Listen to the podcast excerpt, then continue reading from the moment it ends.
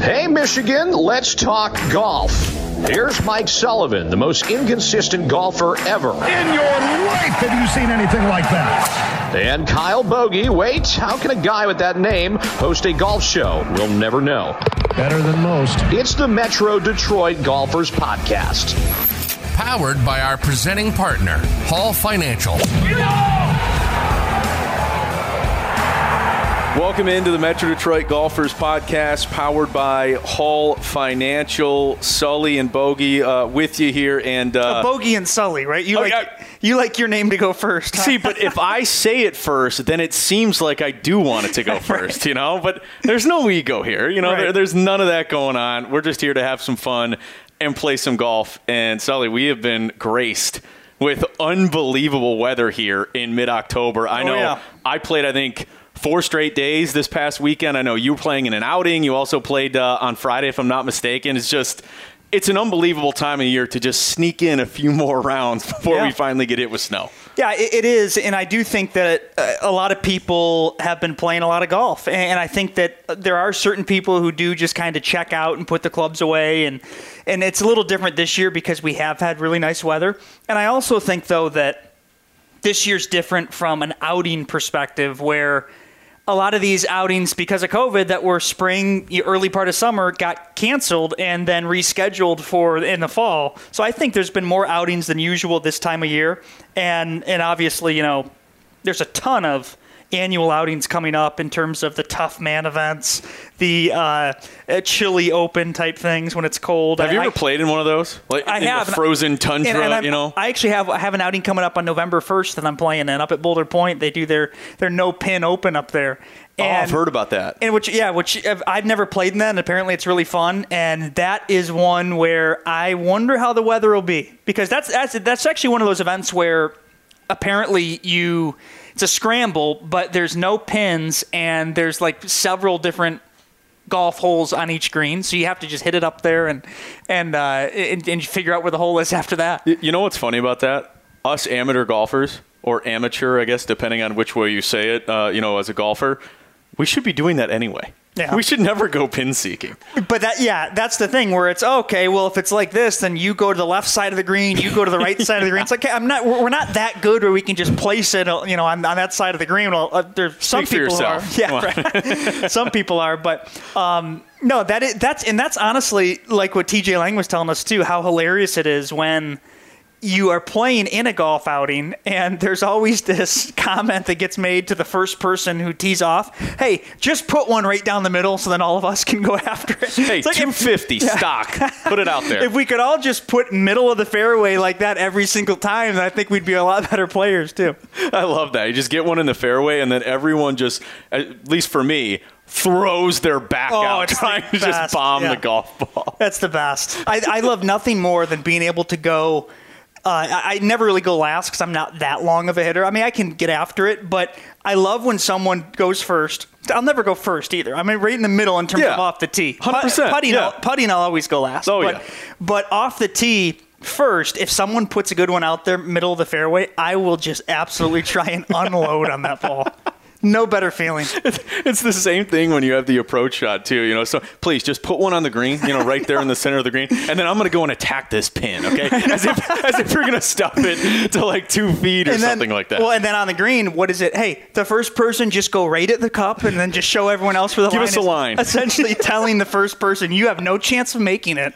Just put it right at the hole so the three of us can have a chance at making it. That's the typical scramble uh, language. There's just so much disappointment that goes into a scramble because there will be, you know, shots where you'll be pin high, you know, maybe 15 feet from the pin. You're going, oh man, it just leaped right on me. I, ca- I know. I can't believe that it didn't stay on the pin. Well, in order to win these scrambles, you have to be.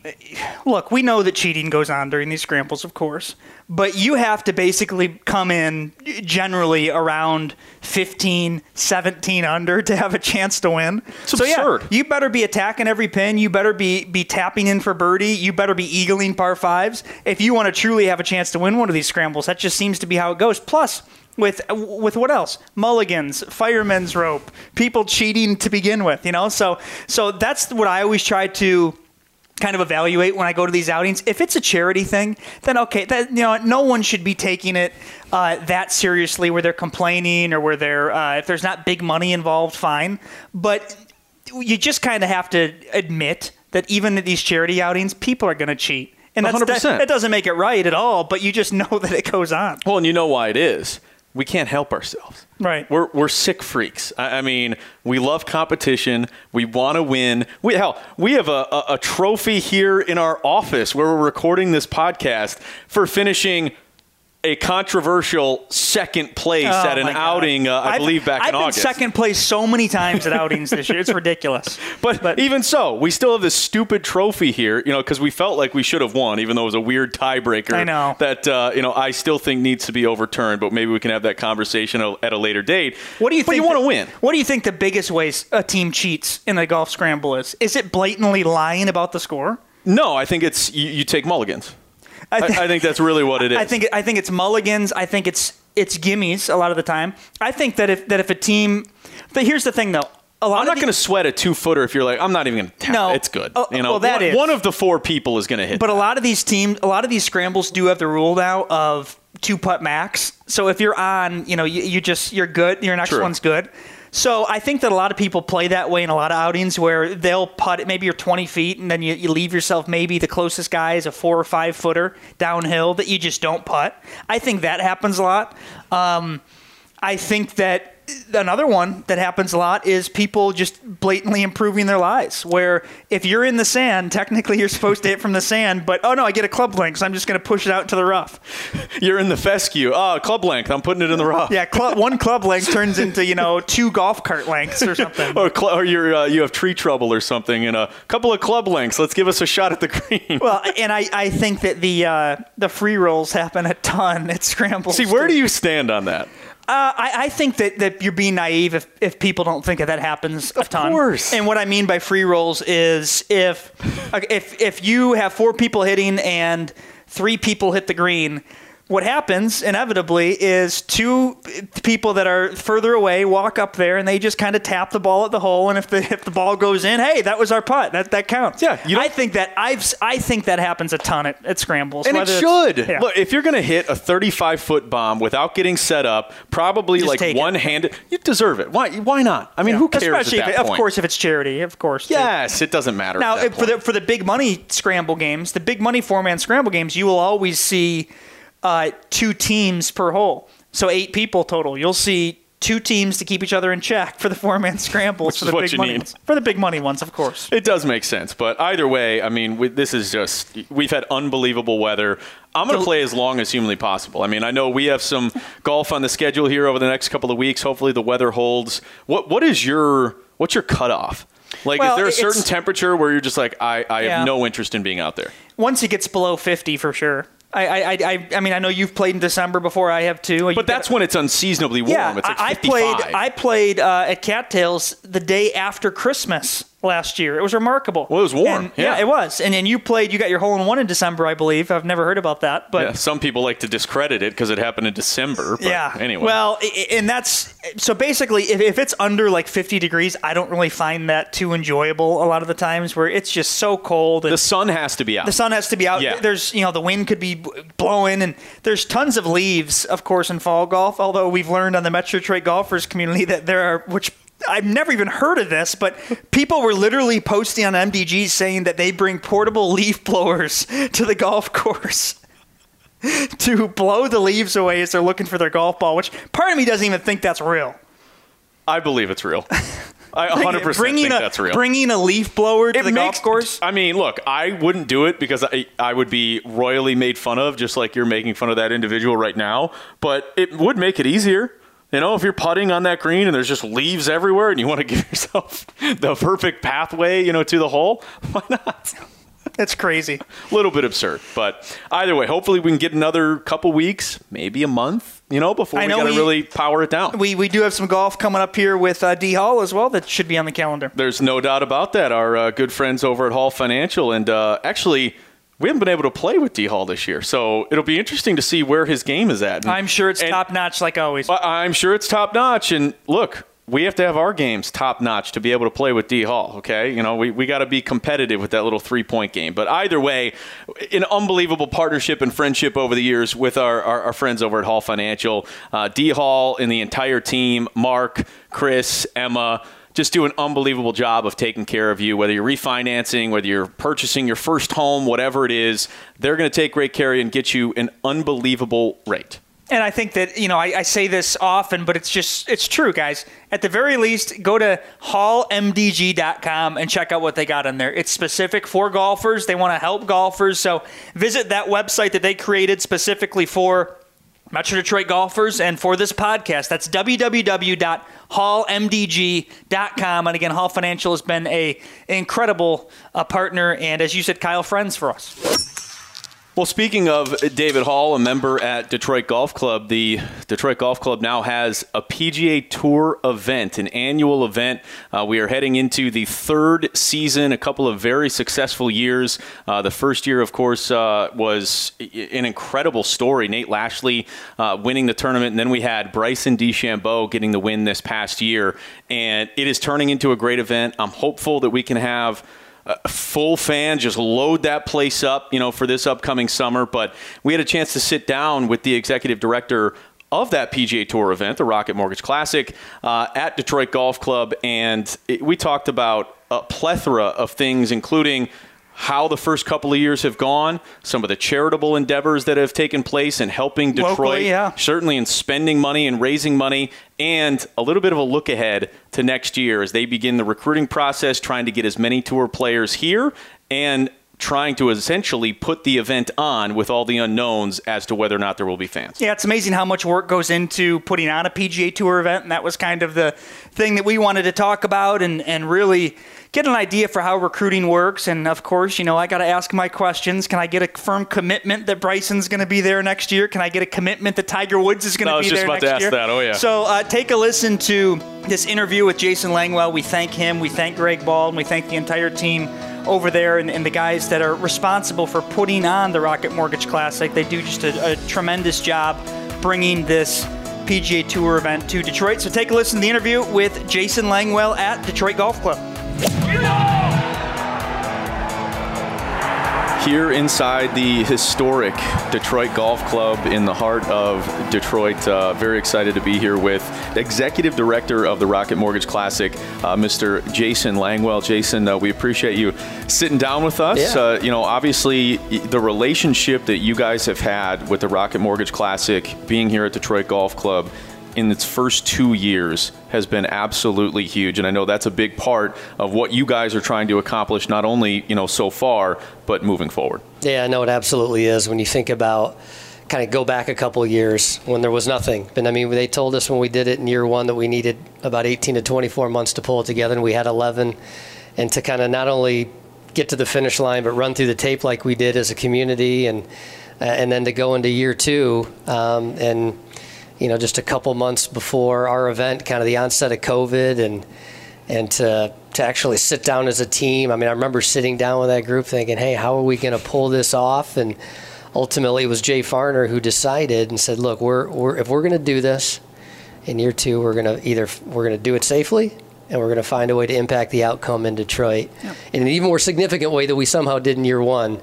Um, and that's when we launched our Changing the Course initiative and, and, and rallied the community led by Rocket Mortgage to ultimately figure out a way to raise what was $2.7 million for um, the, the, city of Detroit and some incredible nonprofits in our Changing the Course initiative. Well, and that right there, you said the word community, right? And we talk about this at length all the time. With part of the reason why we launched Metro Detroit Golfers as well is because this is such a huge golf state, mm-hmm. and and I think that the appetite for golf here is just massive. And I think that the first two years of this tournament has proven that people want and will continue to support something like this. And you mentioned all the all the charitable work. You know, I, I, think that a lot of people have noticed that throughout the city. I know that one of the big initiatives, I'm paraphrasing here, but was was providing internet access yeah. for a lot of uh, you know people in Detroit who unfortunately can't have that. So I think there's been a lot of real tangible good work that's been done outside of just hey, a tournament's here. That's great. This is awesome. Let's go watch. This is fun, and it, it is great. But to also see it benefit Detroit too, I think that's awesome. Yeah, no, I mean I think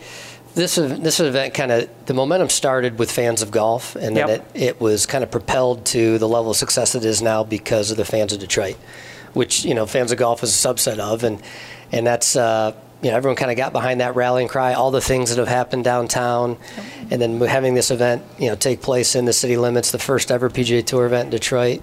It was truly special, and it's been you know I think that's why it's so successful right now is that it's turned into more than just a golf tournament. How People important was that. that it, it was in the city limits? I mean, there's so many golf courses around Metro Detroit and around Michigan, but was that was that a huge priority that this needs to be in Detroit? Part of the reason why it's at significant priority. I mean, it was the number one priority. Basic, you know, when I mentioned Dan's vision and Jay bringing that vision to life with the Rocket Mortgage team, that was one of the requirements out of the gate. It Wow, was, hey, we've got to find a way to do this in our city. And, and yeah, there are some wonderful golf courses in the area, and it's nothing against them. It's like we're going to figure out a way to do this right. The right way to do is do it in the city, have it benefit the city Detroit and its residents, and that's just you know every PGA Tour event ultimately is an extension of their title partner and their culture and what they're all about. And uh, and this event was going to be the same thing for them.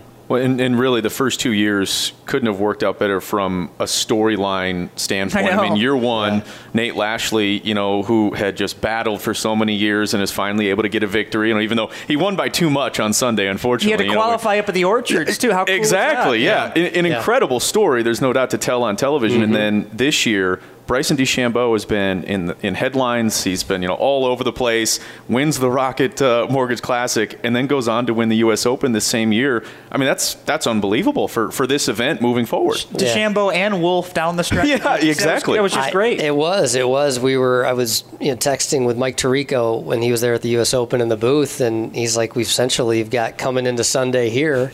At the U.S. Open, It we had the same story, and, and unfortunately for Matthew, the same the same outcome. But I mean, talk about an unbelievable player and and someone who you know is going to win a lot of majors and hopefully a lot of Rocket Mortgage Classics. But yeah, it was great to have Bryson win it. I mean, he's he's been unbelievable, and to have him as our champion, and that you know he came in just a couple weeks before the U.S. Open. He came back here. A few weeks ago, yeah, just a few weeks ago. He came into back into town for an event that we were doing, a fundraising event, and had a great time here. And uh, you know, we talked a little bit about the golf course. And we, he wanted, had a few pieces of advice, and I'm like, well, we, have, we think we got it set up pretty well for you right now. uh, but and then for him to go on and win, and I had a chance to, to speak with him. He's he's excited, and he said, look, that win here in Detroit propelled him.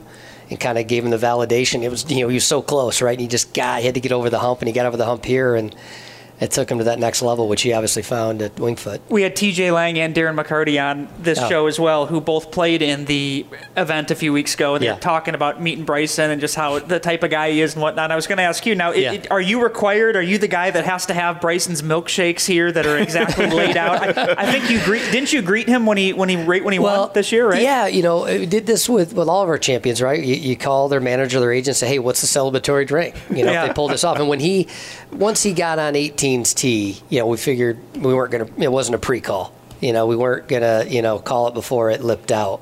And uh, I called Brett Falkoff, his manager, and uh, I said, what's a celebratory drink? And he's like, chocolate milk. and I was like, all right, well, and so we, I tell you, it wasn't incredibly easy to find. We had a lot of things we could have found around Detroit Golf Club at that time. Finding chocolate milk was not incredibly easy, but we found it.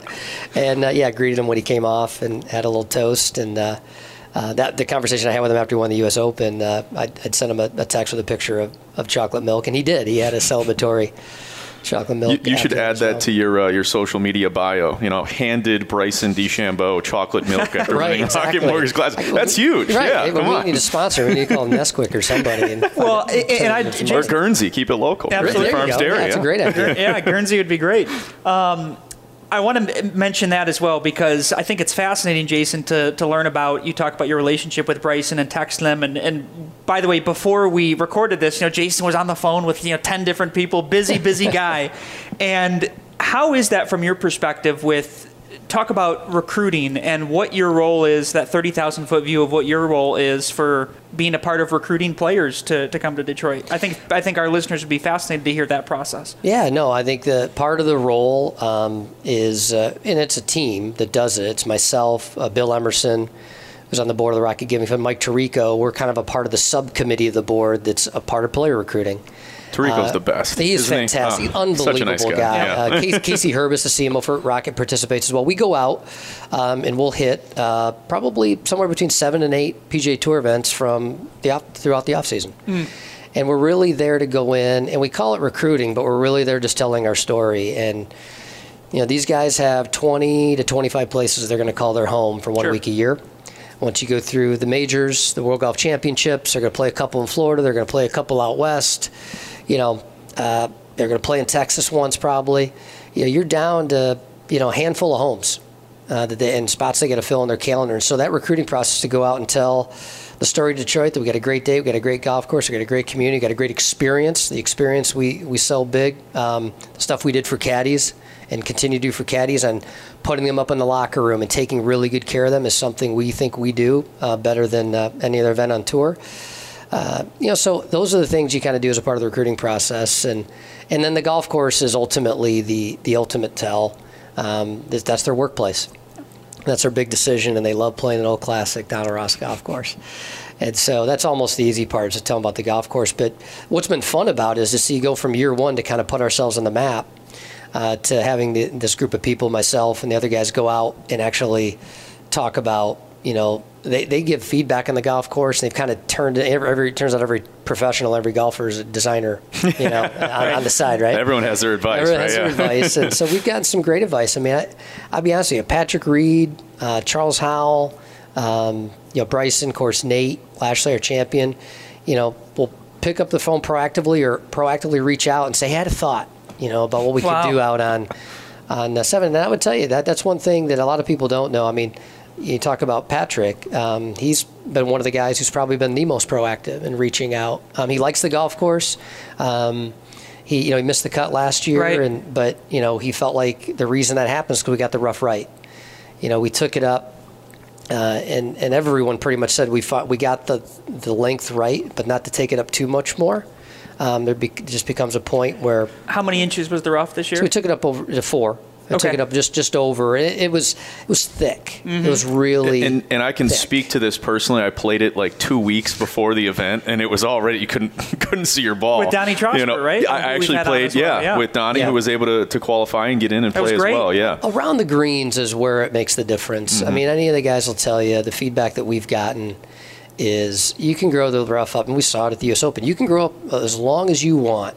If you don't close the mouths of the greens and put bunkers in something where you can't chase it up, we're just going to take an eight iron instead of a nine iron, chase it right up the gut. Mm-hmm. So where it makes a difference, and this is what Patrick said when he walked off. We were walking back to the car uh, as he was heading out of town on on uh, on Friday, and so the reason I'm not here, I hit the same this year as I did last year. The reason I'm not here this weekend is, you know, a few of those shots are on the green. Last year, I, you know, kick them up there three, four feet, and this year I was 10 feet and missed it. Yeah, I did that a handful of times, and I missed the cut by a shot versus making it by a couple shots. So that that's the big difference ultimately, and that's what I think over time, especially if we can pick up some wind um, here. We have not had any wind over the f- first couple of years. If we can pick up some breeze, that I think we'll see a lot more of the of the guys end up in that rough around the greens, and um, I think that'll impact scoring a little bit. And that's well, scoring. Obviously, if there is one criticism, and, and I don't think it's you know. Uh, Personally, I don't think it's a huge criticism, but we know that exists. Is that the course is too easy, that the scores are, are way too low, even though when you look at the averages on tour, they really aren't. Um, but I think that also fans love watching birdies. I think pros love making birdies, and I think that the course with how it's been set up, with even if you were to play it straight up, how how- when I played it a few weeks ago, even I've played it several times, but how different it plays with the pros. Um, certainly, the the back nine will play in sequence, but the front nine is so much different using number one from the south and whatnot. Uh, so I think Yeah. that, that what's been done with the course has yes, they all they, there's a lot of birdies out there, but I don't think that should be really a criticism. Well, no, I mean, the players like how it's set up. We could, and this is a golf audience here, so I tell you that we could fiddle with par like many other events do. Go to seventy. Go to 70, you take eight Sure. shots out Sure. like that. Sure. You know, and look at, and, and that's what everyone else does on tour. They're 70, 71. You take six to eight shots out of year Oh, yeah. one you know, Yep. and year two, and now it's it, it- people just have to do the math. I mean, the reason the scores are where they're at is that we offer an additional opportunity with a par five over the course of four days, if not two, to keep it. Uh, we have two par fives that we could turn into par fours, but we made a conscious effort um, not to do that. And we could do that, um, but we like where it's at right now. We think it's a great test, and you know, I think the things that we're looking to do over time is, uh, you know, firm and fast is how they like it. If we we're going to look to continue, I mean, the guys here at Detroit Golf Club are unbelievable. Um, th- this crew's got an, an amazing staff um, that puts together a great golf course, but we can firm it up a little bit. The fairways that you have, you almost don't have to bring them in too much because firmer fairways are smaller fairways because they have the ability to run out of them, um, especially with some of the dog legs that are out here. So we can firm that up a little bit. Um, and I think this is going to be an adjustment you're going to see on, on the PGA Tour personally. This is one man's opinion. I think on the PGA Tour as a whole and in majors as a whole, what you're going to see is fairways widened off the tee and narrowed as you approach the green. Because when you think about what happened at Winged Foot, because when you look at the scoreboard, like you had, you know, Will and some of these other, Zach Johnson guys that are not bombers. But I'll tell you right now, if you go back and look at the statistics in that, if you were to have kept the fairways wider and allowed them to have more irons in their hands instead of hitting irons in from the rough, and narrowed it up at the mm-hmm. front, that would have been an equalizer. Yeah. Because when you get some of these guys to get rolling, it doesn't matter. I mean, look at Sergio hitting it, whatever, you know, 18 inches Sure. from whatever. One. I mean, when they're moving, like, it doesn't matter if they've got a clean patch of grass to hit off of from a fairway, and Bryson's up there 100 yards further, and he's in the rough. They're 100 yards out with an iron play in their game it's not a big difference. And, and I think that it's just my opinion. I think that's one of the ways that everyone's like, oh, you know, Bryson's breaking golf and how do you, you know, distance and that. Look, I love what he's doing. I do too, but I I think those are the adjustments. What are the adjustments that, I mean, we're not going to make a ton of adjustments here. Um, we really like where we have and where players are finishing, and we think we get a little wind and firm it up a little bit. What do Then, the uh, greens roll at, Stimp, when they're uh, for the it's 12 Yeah. and you know 12 and change. You, you know, you've got a couple of places out here 18. Oh, yeah. Um, you got a couple places where you you know, and it's true of any Donald Ross golf course. You just there's a place where you cannot. Oh, yeah. On the especially right if the side wind of 18, blows. yeah. yeah, you just you know you don't want to have one of those moments where you know just you can't get it to stop um, ever. And uh, so, but yeah, we uh, we've got we've got a really great setup here, and it's going to make for a great 21. The goal, obviously, and what perfect transition right there. It's like you've done this a million times before, but you know you want to continue to improve and, and Yeah. continue to get better. So I guess looking to you know the third year of the tournament, do you like the setup? You know the date, where it's going to be in between majors. I guess have you guys thought about that, and maybe what you know some of the things you guys want to accomplish next year? Yeah, I mean, our accom- you know things we want to accomplish next year. Uh, we're putting together a strong plan for from a hospitality. We want to get fans back. Oh, We yeah. all, we all do, and I want to come back. yeah, I know, right? Any Uh, indication, uh, even right now, I, I think the tour is kind of hinting at maybe they'll start Mm-hmm. allowing fans back, but that's still Yeah. a, a year away. Yeah, no, it looks like you know right now the tour has brought pro am back. So Sanderson Farms was actually the first pro am official Okay. pro am that was back, and that Mm-hmm. went really well. Uh, so you're going to see events continue to build out. We're planning to have a pro am, um, if if not multiple pro ams. We're uh, we're also looking at hospitality. Where right now the quarter one events are planning on some type of private hospitality, maybe eliminating or minimizing the shared product that tends to create more of a gathering. Um, but our plan right now is for, and you have to build a plan, right? Um, our plan right now is to do private hospitality, open air, spacious, a little bit bigger to allow for social distancing. Uh, we're building a plan that can allow for, you know, uh, you know, up to 5,000 fans a day. We're going to work with local and state officials as always to find out what the world looks like at that time. Can it be more? Can it be less? But we're building a plan for five. Great. Um, and then you, you got to have a plan to adjust. Just like last year, we adjusted off of kind of a baseline. Um, we're, we're creating that new baseline, but we're really excited. I think, look, we had you know an amazing opening year that you would consider a little bit more normal. Uh, we had um, a very different year two that was incredible in terms of the giving that it created. And I would tell you, you know, heading into year three, we're excited because if we had had a more normal year two from a fan standpoint, I'm not sure this event would be known for what it should be known for, and that's to change the course and end the digital divide. And Yeah. because there was so much focus, because that was the focus in year two, from the brand of this event, for what Rocket Mortgage and and the team has done to build it, it really worked out well. Created an amazing experience on the golf course and around the golf course in year one. That's all about the fan experience. build that charitable giving story, be more than just a golf tournament in year Mm-hmm. two, and then as you come into year three, everyone knows um, everything the event can be. And there would have been this past summer. There would have been massive crowds. Would have for, been nuts. for Bryson down the stretch. That would have just been because that was the first. You know, even from a social media perspective, everyone was, "Oh Yeah. my God, look how long Bryson's hit! This is incredible." You know, him- Polarizing, whether you like him or not. Yeah. what was it on 13 when he when he waited and said, "Why don't you go first? I'm going to try to get." I mean, the stuff that he was doing was just awesome. Yeah. Uh, i- i- and I think that that's just fascinating. Where is I, one thing I would ask too is in terms of commitments. When do those guys commit to next year? Is someone like Bryson, who you I would assume he's going to be back next year since he won it? Um, it- does do commitments just roll in throughout the year? Or? They roll in throughout the year. Most of them, uh, the Masters is uh, when the Masters normally is played in April, is uh, our trigger point. Typically, that's when a lot of the players will know how they're handling. The decision for us in many events is what do you do between the majors, yeah. and that's the decision point for us in the Rocket Mortgage Classic. So they're going to. Uh, that's about the time we have a pretty good field. Bryson, you know, has always defended his titles, so we would expect him to continue to do so. Most players, as a matter of practice, defend their titles. Right. Um, you know, obviously with, with Ricky, you know, we know Patrick really likes it. None of these have formally committed, Finau, right? yeah. You know, Finau loved it. He had a great trip up here first time around. So, you know, I think we've got a really solid base to build from. Um, and anymore, that's what you're seeing each and every week. You're seeing a handful of guys, and that's really the decision-making process for for the players with us. Is you know, we like the fact that it's a West Coast U.S. Open um, because we we think that en- encourages you know players to kind of build their schedule. Like, okay, I'm out west. Do I take a week off? Do I play Travelers? Do I then come in here get one more in before heading across the pond to the Open Championship? That's the decision. Mm-hmm. That's that's a decision that, that they have to make, and a lot of it will be determined how they play out in California. Up through, you wake up after the Masters, and you're like, all right, where do I sit in FedEx Cup? What do I need to add? Do I am I doing really well? Can I take a few off?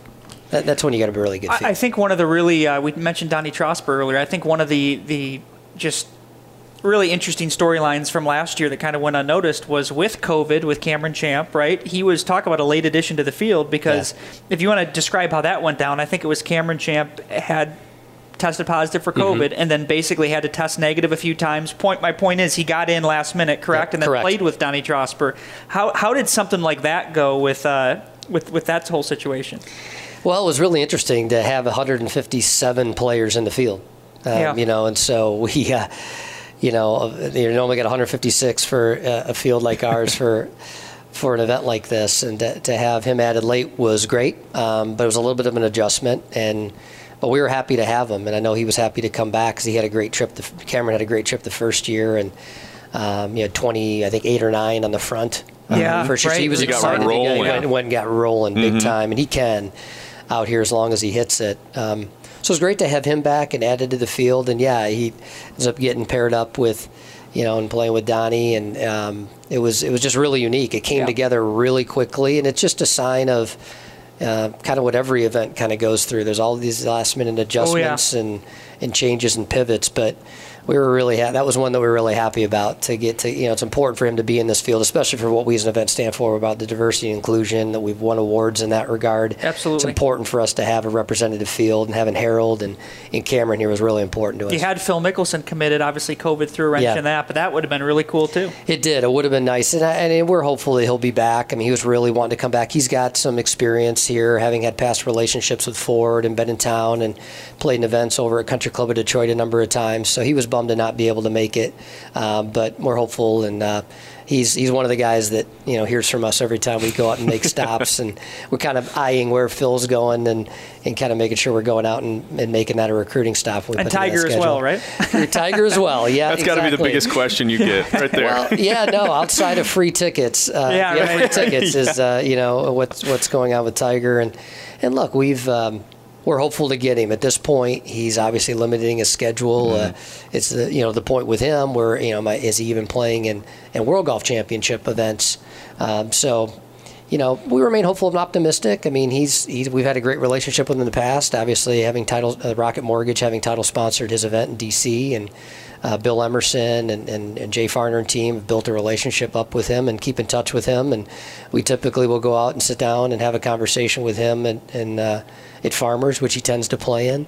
Um, and so Uh, normally, we've gone down to Hero, uh, his event. Uh, I'm not sure if that's happening. I think that's still being figured out, but uh, but yeah, we definitely have our, our mind on uh, on Tiger and where he's going, and make sure he knows he's got uh, we got a locker for him and a spot for him in the event. of course, and people that would flock, of course, to, Sure. to Look, see him. look at the Buick Open. There were just massive. Nuts. gal- it was crazy. It was. We, we thought it would have been pure torture if this past year fans wouldn't have been allowed, but Tiger would have been a late addition to Rocket Mortgage know, Classic. yeah. That would have sucked. Yes, it would. yeah, we would have loved to have had him, uh, but uh, that would really would have been unfortunate. Yeah, for So, fans. yeah. For It is- sure. It is just amazing to me talking to you, though, how much.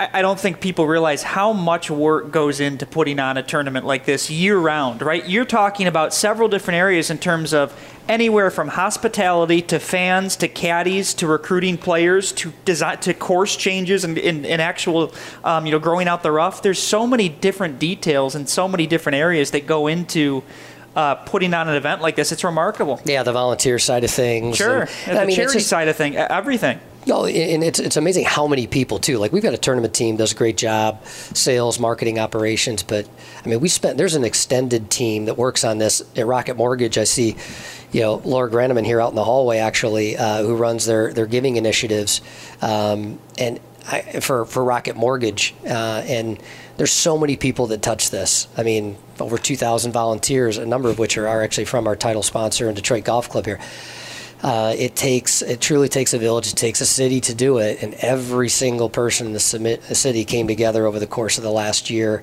Um, and stepped up and stepped in and, and found a way to impact the outcome. And so to get to where we got to um, was, for me, I get chills talking about it. It was it was it was the greatest team effort that I've been a part of. It wasn't year one. I said that after year one, and it, it blew it away. Um, even though we were only twice as much on charity in year two, it was ten times the team effort. the volunteer effort too. We had even in our Metro Detroit golfers community, we had several people posting in there about uh, you know some some photo, some of the volunteers posting from there since the fans couldn't really Right. get access, and it was great. And we've heard from so many different volunteers and so many people on uh, MDG that have just said great things about the tournament. It's awesome. Yeah, no, thanks. It's been an incredible, incredible experience. I mean, we're Yeah. we're fortunate to have it, um, and, and we were fortunate to even have the event this year. You know, so many events got canceled, and to even just make the decision to to have it was something that. Uh, you know, I know that, that Rocket Mortgage and, and the Rocket Giving Fund board didn't take lightly, but thank goodness we did. Uh, last one from me, and just doing a little bit of research before we were able to sit down with you. Um, pretty good golfer in your own right. Two time All American golfer in the state of Wisconsin as a college player. Uh, and we talked about this actually recently with TJ Lang. He played for the Packers, he was in Wisconsin, would golf there. Similarities between Wisconsin golf and Michigan golf, because I'm sure you played a ton throughout the state of Oh, yeah. Wisconsin as well. A ton, a ton in college. I did. I'm from Michigan, but played um, some college golf up there at Carthage College. Um, yeah, I mean, similarities are is that you know, when you got the golf itch like all of us do, you end up playing in really cold weather early in the year and late in the year, and then trying to make up for it in the summer. You know, the challenge with the tournament is, you know, I don't, I won't get a chance to play much until That's July your busy 4th time, weekend. yeah. trying to make up for it in the back end of that, but. But yeah, it's great. I mean, there's there's a number of classic Donald Ross tracks, and um, you know, it's it's a similar type experience up there. But yeah, no, I, you know, I get a chance to play. I was really fortunate growing up, and uh, I had a chance to play a lot of golf down at Coldwater Country Club, where I grew up in, in southern Michigan. Oh, great. They have a great junior golf program down there. A guy named Raleigh Freisinger started an amazing statewide junior golf program, and uh, kind of. I see your name overall. I've been to several different clubs around here, and I've seen your name on, on various boards. So yeah, you're. I know he's a good golfer. Maybe you should be. I think Jason should be. Uh, if for those familiar with like Jeff Knox at Augusta, right? He should be the marker at the Rocket Mortgage Classic. If they ever need someone last minute to fill in with the pro, just call Jason. He I can, don't know uh, about that. I'm definitely an amateur, but uh, that's why that's why I decided to be in the business side of golf, not not play it myself, which which is a, a true privilege to do that. Well, Jason, we appreciate you uh, sitting down with us. Obviously, a lot more to come. We look forward to year three of the Rocket Mortgage Classic and everything you guys are going to be doing here and in the community and, uh, and in Detroit. Yeah, no, appreciate your support, all of your listeners and your fans. Uh, can't, can't do it without them, so we thank them and thank you. Thank you, Jason. You got it.